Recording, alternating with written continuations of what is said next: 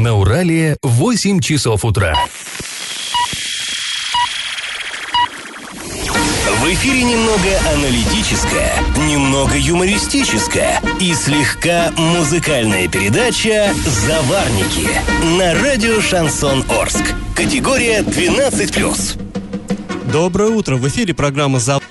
Сегодня мы, как всегда, обсудим новости, но начнем, опять же, как всегда, со старостей. Пашины старости.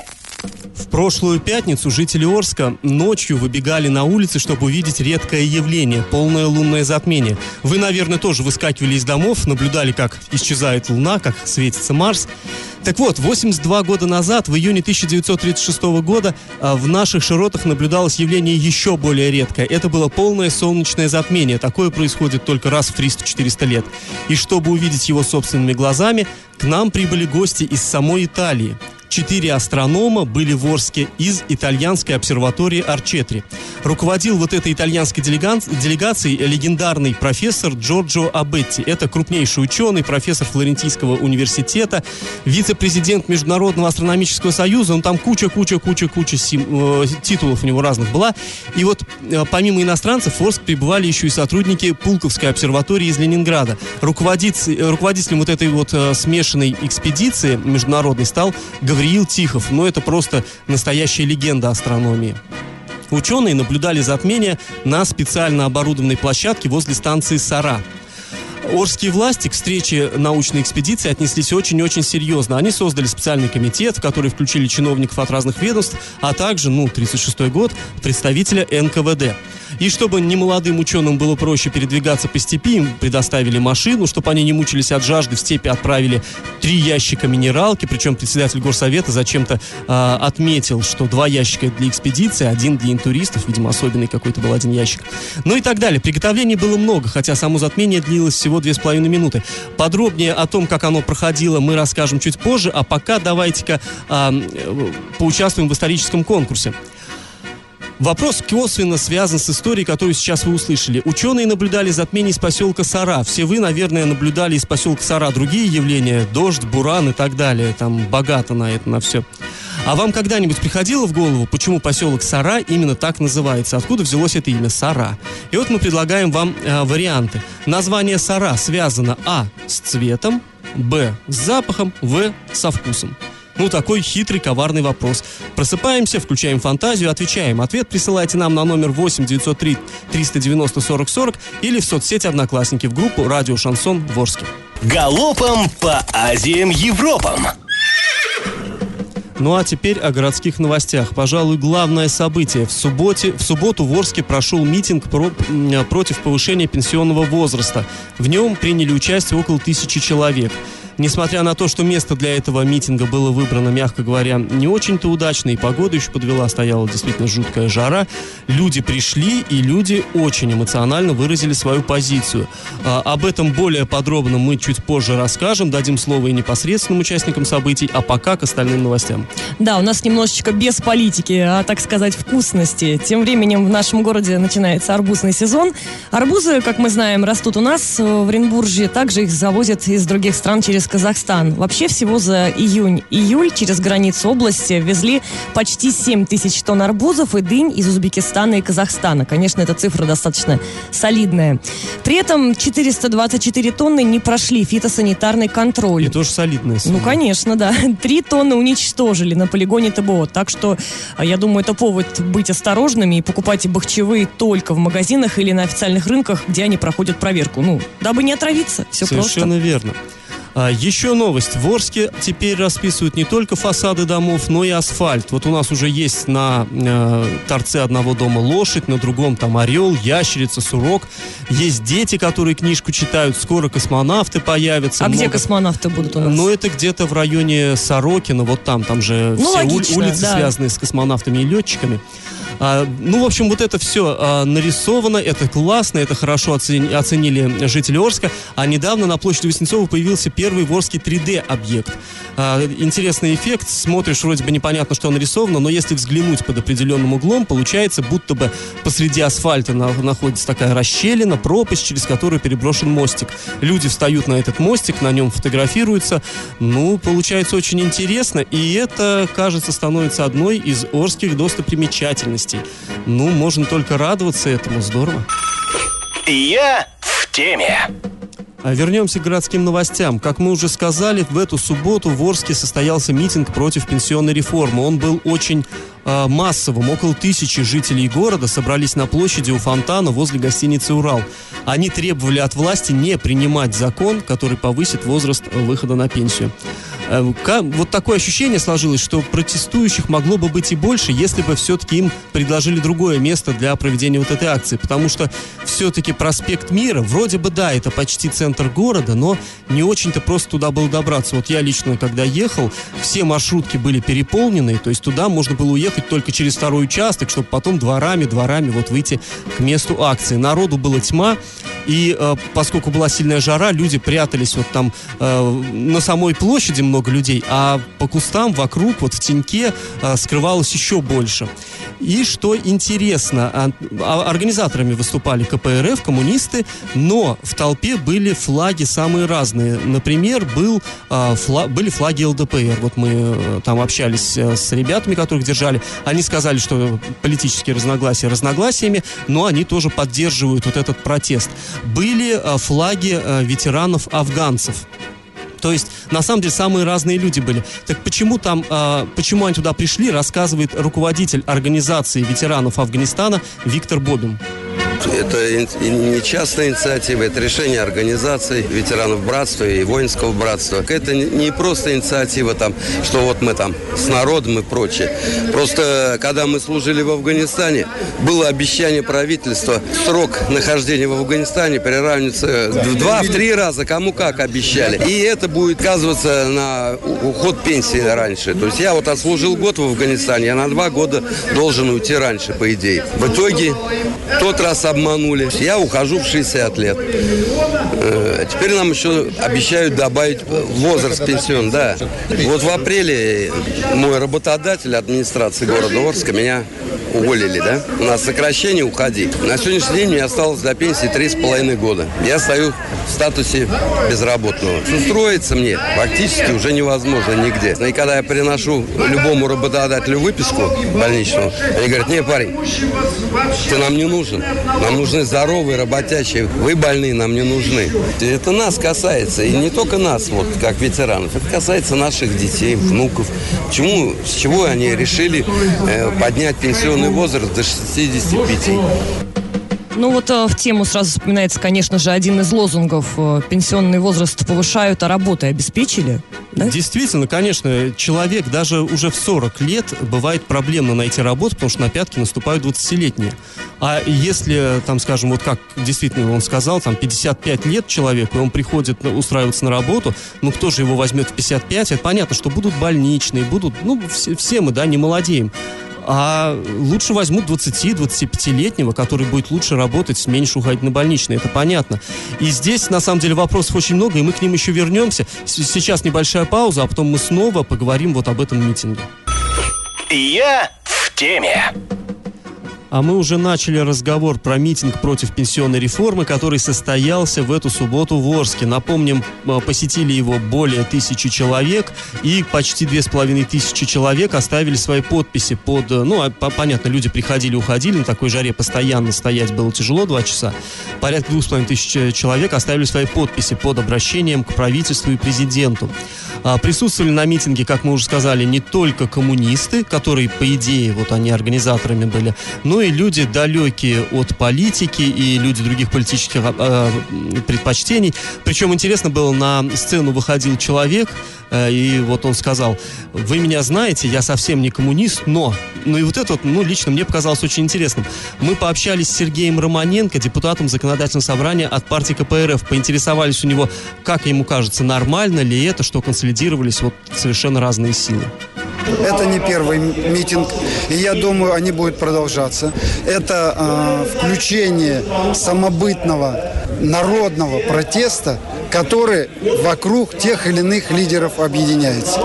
То есть это нормальный процесс. Но если власть не пойдет на проведение референдума, я думаю, эти потоки сопротивления наверняка вольются в одну большую акцию. Люди, они не готовы длительное время активно участвовать в политической жизни страны. И вот это все чувствуя, они все-таки примыкают к тем, кто, на их взгляд, сегодня наиболее четко выражает их интересы. И это нормальная реакция. Только в консолидации, в объединении усилий возможно разговаривать на равном с правительством области, с правительством страны. Ну, действительно, наверное, людям не так важно, какой будет красный флаг или там синий. Главное, чтобы все-таки добиться сохранения пенсионного возраста таким, как он есть. Потому что работать на лишние 5, там, даже 8 лет для женщин, это, конечно, действительно очень, очень, очень серьезно. И народ, кажется, этого все-таки не принимает. Ну вот, сказали коммунисты, что они намерены инициировать референдум. Но это такая, конечно, процедура очень сложная, и не факт, что получится. Не так часто у нас проводятся референдумы, даже по самым важным вопросам. Ну уж, наверное, важнее этого-то вопроса сейчас на повестке дня уже нет ничего. Однозначно, накал страстей чувствуется, и градус однозначно народного возмущения с каждым днем и в Орске в том числе повышается. Я думаю, что сейчас нет ни одного человека, в нашем городе в частности, кого этот вопрос не интересует. Да, кстати, причем были на митинге, довольно много было пенсионеров, то есть людей, которые уже давно заслужили свою пенсию, уже, казалось бы, их это не должно волновать, но они пришли, собственно, за своих детей, за своих внуков. И, ну, не знаю, у меня лично было ощущение, что вот этот протест, он действительно был таким вот народным. Пашины старости. Как мы уже говорили, летом 1936 года орские власти помогали ученым из международной экспедиции вести наблюдение за солнечным затмением. В качестве ответной услуги ученых попросили выступить перед жителями Орска с лекциями об астрономии, о науке вообще. Например, член экспедиции Евгений Кринов, он был автором нескольких книг о метеоритах, так у него книга называлась «Небесные камни», красивое название. Так вот, он выступил перед рабочими орских кирпичных заводов и строителями мясокомбината.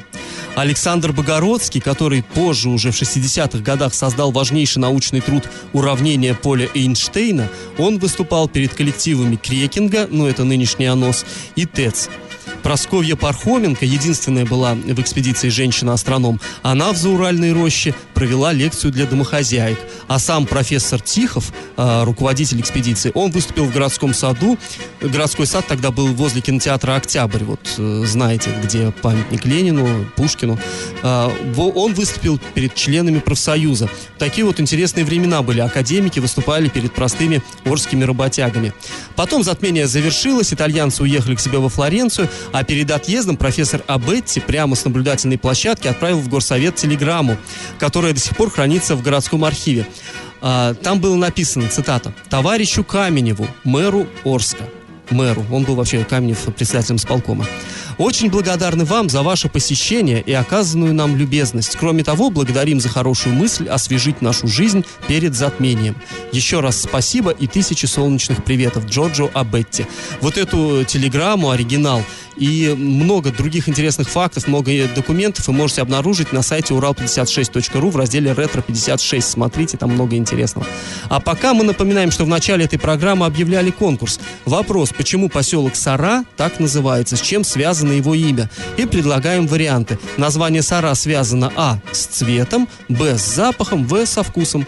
Ответ присылайте нам на номер 8-903-390-4040 или в группе «Радио Шансон» в Орске в соцсети «Одноклассники».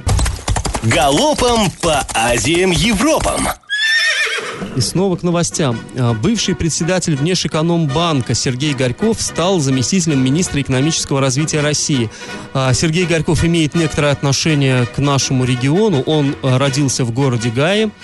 и не раз бывал в Орске. Даже будучи уже председателем Внешэкономбанка, он приезжал сюда, здесь пытался спасать орские заводы, то есть бывший завод холодильников, Орский вагонный завод и свинокомплекс Орский бекон. Но, к сожалению, там со спасением все не очень заладилось. Все предприятия являются банкротами. Ну вот теперь Горьков будет заместителем министра экономического развития России. И для оказания помощи родному региону у него появятся новые рычаги. Ну а мы так вскачь напомним его биографию. Родился он в 1968 году в городе Гае. Потом в 1994-2005 годах занимал руководящие должности в банке Минотеп, компаниях ЮКОС, ЮКОС Москва. Потом работал в Сбербанке, а потом вот занял пост председателя Внешэкономбанка. Ну что же, будем надеяться, что у нового высокопоставленного чиновника сохранились теплые чувства к нашему региону, и хоть как-то он найдет на новой должности возможность помочь нашей не очень хорошо себя чувствующей промышленности. Да, будем на это, конечно же, надеяться. Хотя, ну, Орские заводы он, конечно же, не смог поднять, а тут ставка на экономику всей страны. Ну да. Ну, посмотрим, конечно же. Но у меня, так сказать, неприятные происшествия. За последние дни в Оренбургской области произошло сразу 2 ЧП с детьми. Так, в частности, на днях в Оренбурге 3-летний малыш упал из окна квартиры на 3-м этаже, но пострадавший, к счастью, жив и здоров. В центр детской хирургии его доставили с ушибами и ссадинами. Ну а в Ташлинском районе, оставшись без присмотра взрослых, 3-летний ребенок съел 2 таблетки сильнодействующего препарата. Врачи диагностировали отравление. Ребенок в больнице. Мама рассказала, что ребенок всего лишь на несколько минут остался в комнате один. Все обстоятельства этих происшествий выясняет полиция. Ну, я напомню, что такое у нас в Оренбургской области происходит часто. Да, неудивительно, что на несколько минут ребенок остался один, и что-то произошло. На самом деле ребенку достаточно нескольких секунд, чтобы натворить там неведомо чего и страшно пострадать. И тут пока непонятно вообще, можно ли даже как-то родителей за это осуждать, потому что действительно за детьми уследить это очень тяжело. Но, друзья, в тысячный раз к вам обращаемся. Будьте внимательны. Если у вас окна раскрыты по случаю жары, как-то имейте в виду, что вот эти москитные сетки, они не выдерживают сильного давления. Ребенок облокотился, может выпасть. Ну и, разумеется, таблетки нужно прятать. Будьте осторожны, следите за своими детьми. И как это понимать? Ну и поговорим о совершенно не новой для нашего города проблеме расселения аварийных домов. Так, в частности, один из домов, признанный аварийным еще в 2014 году, расселят лишь в 2020. Сейчас я немножечко вам расскажу, почему так получилось. В общем, жители дома номер 14 по улице Гончарова готовились к переселению в 2018 году. Они утверждают, что в официальном ответе у ЖКХ администрации города им говорилось, что их жилье попадает под субсидии. Цитата. «Выделены на софинансирование и обеспечение мероприятий по переселению граждан. Именно в это время». Но, однако, этого не произошло.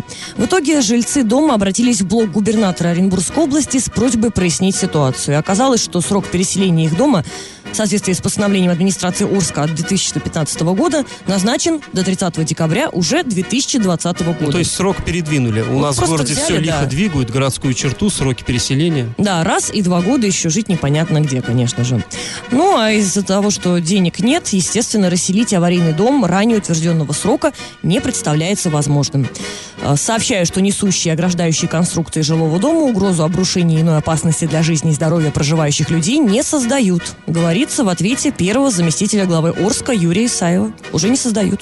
На самом деле мы нашли документы в сети интернет на официальном сайте реформы ЖКХ. Там действительно подтверждается, что еще 26 сентября 2014 года дом был признан аварийным. Построен он был в 1957 году. Но вот эти дома, этот поселок называется поселок аварийный. Ну, 57 год, о чем тут можно говорить, да. Они изначально, вот эти дома, они строились как, в общем-то, временное жилье. Почему аварийный? Потому что рабочие должны были оттуда выезжать на аварии, ликвидировать аварианоса. И там вообще дома не очень-то, честно говоря, такие вот как временные постройки, вероятно, да, это временные дома, и там всегда проблемы. И не раз уже мы писали, разговаривали об этой теме. Люди говорят, что, дескать, в центре города, да, там расселяют аварийные дома легко, потому что там дорогая земля, там можно построить что-то другое. А здесь, почти впритык к заводскому забору, конечно, желающих вряд ли много будет на эту землю, и поэтому, мол, ну, это просто вот версия жителей. Поэтому не очень-то торопятся власти их расселять. Ну, на самом деле проблема более чем серьезная. Несущие конструкции, уверяет первый замглавы, крепкие, но выглядит дом, вот мы выезжали, мы смотрели, выглядит он на самом деле плачевно. Да и вообще, судя по данным сайта реформы ЖКХ, износ составлял еще в 2014 году 72%. Это на самом деле очень много, да. Ну, и вот люди в итоге были вынуждены искать правду уже у губернатора, писать ему в блог, собственно, откуда и почему и получилось, что эта тема так широко стала освещаться и обсуждаться. Но мы за этой темой, безусловно, еще будем следить, и есть такое ощущение, что мы к ней вернемся в одной из следующих наших программ. И как это понимать? Кстати, начался новый футбольный сезон, по крайней мере, для клуба «Оренбург». 28 июля в Москве наши спортсмены встречались со «Спартаком» и при этом проиграли, но со счетом 0-1. С московским «Спартаком» самим. Прославленным командам, да, конечно же. Разрыв оказался, минимальным. Ну и мы немножечко расскажем о том, что вообще, в принципе, происходило в этот вечер на поле. Вечер, потому что игра только в 9 началась по местному оренбургскому времени. Уже на 4-й минуте матча в ходе длительной атаки «Спартака» обидную ошибку допустил голкипер Евгений Фролов. Он не смог зафиксировать мяч после навеса Дениса Глушакова. И этой оплошностью, конечно же, воспользовался французский защитник красно-белых Самуэль Жиго. 0-1. Вот так, друзья. После... На 4-й минуте было страшно. Ну да. Зато потом сколько минут безрезультативных, конечно же. Ну вот после такого начала игра успокоилась, правда, хозяева много владели мячом, но оренбуржцы успешно оборонялись. Футболисты Оренбурга за первый тайм создать опасных моментов не смогли, к сожалению, хотя для этого, надо признаться, были неплохие возможности. На перерыв команды ушли при счете 0-1 в пользу «Спартака», а во втором тайме игра немного выровнялась, оренбуржцы стали чаще владеть мячом и чаще атаковать. Произошли тактические изменения, команда стала играть схему с двумя нападающими. То есть более агрессивно стала играть. Конечно, да. В общем, газовики были активны примерно до 70-й минуты, но после этого москвичи перехватили инициативу и создали 3 опасных момента, но здесь, к счастью, все-таки хорошо сыграл наш голкипер Евгений Фролов. На 88-й минуте, правда, отличную возможность сравнять счет упустил Вадим Афонин, это наш оренбургский игрок.